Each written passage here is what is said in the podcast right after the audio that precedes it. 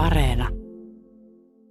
Joka ikiselle minun oli kerrottava murheestani, murheesta, joka ei suinkaan ole onnettomien olosuhteiden perusteella vapaasti tehty pessimistinen päätelmä, vaan erityisen ulkoa tulleen valinnastamme riippumattoman vaikutelman tahdoton ja toistuva uudelleen syntymä.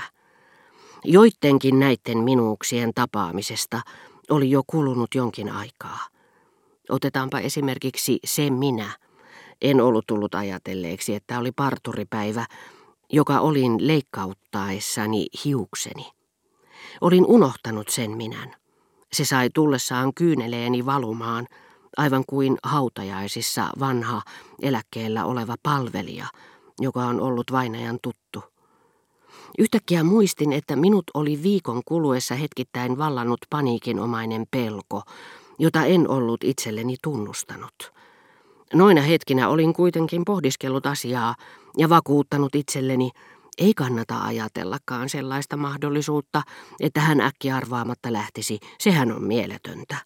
Jos puhuisin siitä jollekulle järkevälle ja älykkäälle ihmiselle, ja mielen rauhani takia olisin niin tehnytkin, ellei mustasukkaisuuteni olisi estänyt minua uskoutumasta kenellekään. Hän varmasti vastaisi, tehän olette hullu, se on mahdotonta. Me emme tosiaankaan olleet edes riidelleet kertaakaan viime päivinä. Lähtöön täytyy olla jokin syy.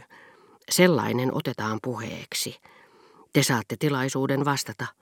Ei kukaan lähde noin vain. Sehän on lapsellista. Ainoa mieletön olettamus on se. Ja sittenkin, joka päivä nähdessäni hänet aamulla, kun soitin kelloa, minulta oli päässyt valtava helpotuksen huokaus. Ja kun François oli antanut minulle Albertinin kirjeen, olin heti ollut varma, että kyse oli juuri siitä, mikä ei voinut olla totta. Lähdöstä, jonka tavallaan olin päiviä aikaisemmin vaistonnut, huolimatta kaikista rauhoittavista järkeilyistä. Olin todennut sen tuntien kurjuuden keskellä ylpeyttä kaukonäköisyydestäni, niin kuin murhaaja, joka tietää, ettei voi joutua kiinni, mutta pelkää silti, ja näkeekin yhtäkkiä uhrinsa nimen kansion kannessa, tullessaan tutkintotuomarin luo tämän käskystä. Panin kaiken toivoni siihen, että Albertin olisi lähtenyt Turenniin tätinsä luo, missä häntä sittenkin pidettäisiin sen verran silmällä, ettei hän voisi tehdä juuri mitään ennen kuin toisin hänet takaisin. Kaikkein eniten pelkäsin, että hän olikin jäänyt Pariisiin tai lähtenyt Monsuväniin tai Amsterdamiin. Toisin sanoen, että hän oli paennut heittäytyäkseen johonkin seikkailuun, jonka valmistelut olivat jääneet minulta huomaamatta. Mutta itse asiassa minä Pariisia, Monsuväniä, Amsterdamia, toisin sanoen eri paikkoja ajatellessani, ajattelin pelkkiä mahdollisuuksia, niin että kun Albertinin portinvartija sitten kertoi hänen lähteneen Turenniin, tämä tyyssia, jota olin kuvitellut itselleni mieluisimmaksi, tuntuikin minusta kaikkein kauheimmalta, koska se oli todellinen, koska tulin nyt ensimmäistä kertaa varman nykyhetken ja epävarman tulevaisuuden kiduttamana kuvitelleeksi, miten Albertin aloitteli elämää, jonka hän oli halunnut minusta erottaa. Ehkä kauaksi aikaa, ehkä ainiaaksi, voidakseen toteuttaa sen tuntemattoman, joka ennen oli niin usein kiusannut minua. Vaikka minulla olikin onni pitää hallussani ja hyväillä sen ulkokuorta, noita helliä ja tutkimattomia, saaliiksi saamiani kasvoja. Juuri tuolle tuntemattomalle rakkauteni perustui. Albertinin oven edessä tapasin köyhän pikkutytön, joka katseli minua suurilla silmillään ja vaikutti niin lempeältä, että kysyin, haluaisiko hän tulla luokseni, niin kuin olisin tavannut koiran silmissään uskollinen katse. Hän näytti ilahtuvan siitä. Kotona keinuttelin häntä hetken polvellani, mutta ennen pitkää hänen läsnäolonsa sai minut liiankin hyvin muistamaan Albertinin poissaolon, niin etten enää voinut sitä sietää.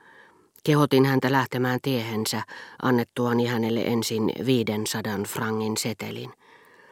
Mutta ei aikaakaan, kun kuvitelma toisesta pikkutytöstä lähettyvilläni, niin etten enää koskaan olisi yksin ilman viatonta seuraa, oli ainoa unelma, joka auttoi minua sietämään ajatusta, ettei Albertin ehkä palaisikaan tuota pikaa.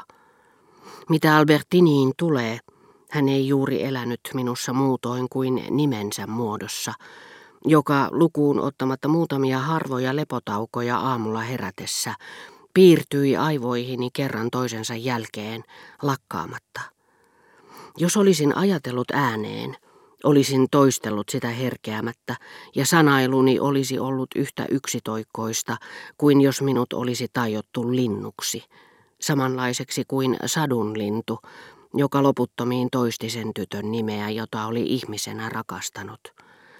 Kun nimeä ajattelee sitä lausumatta, tuntuu kuin sen kirjoittaisi itseensä, ikään kuin se jättäisi jälkensä aivoihin niin, että ne lopulta, kuin seinä, johon joku on huvikseen riipustellut, kokonaan peittyvät rakastetun tuhannesti toistetun nimen alle.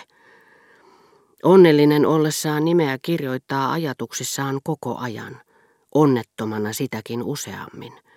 Ja kun toistelee tätä nimeä, josta ei saa irti yhtään sen enempää kuin minkä jo tietää, sitä tuntee tarvitsevansa yhä uudestaan, mutta lopulta siihen väsyy.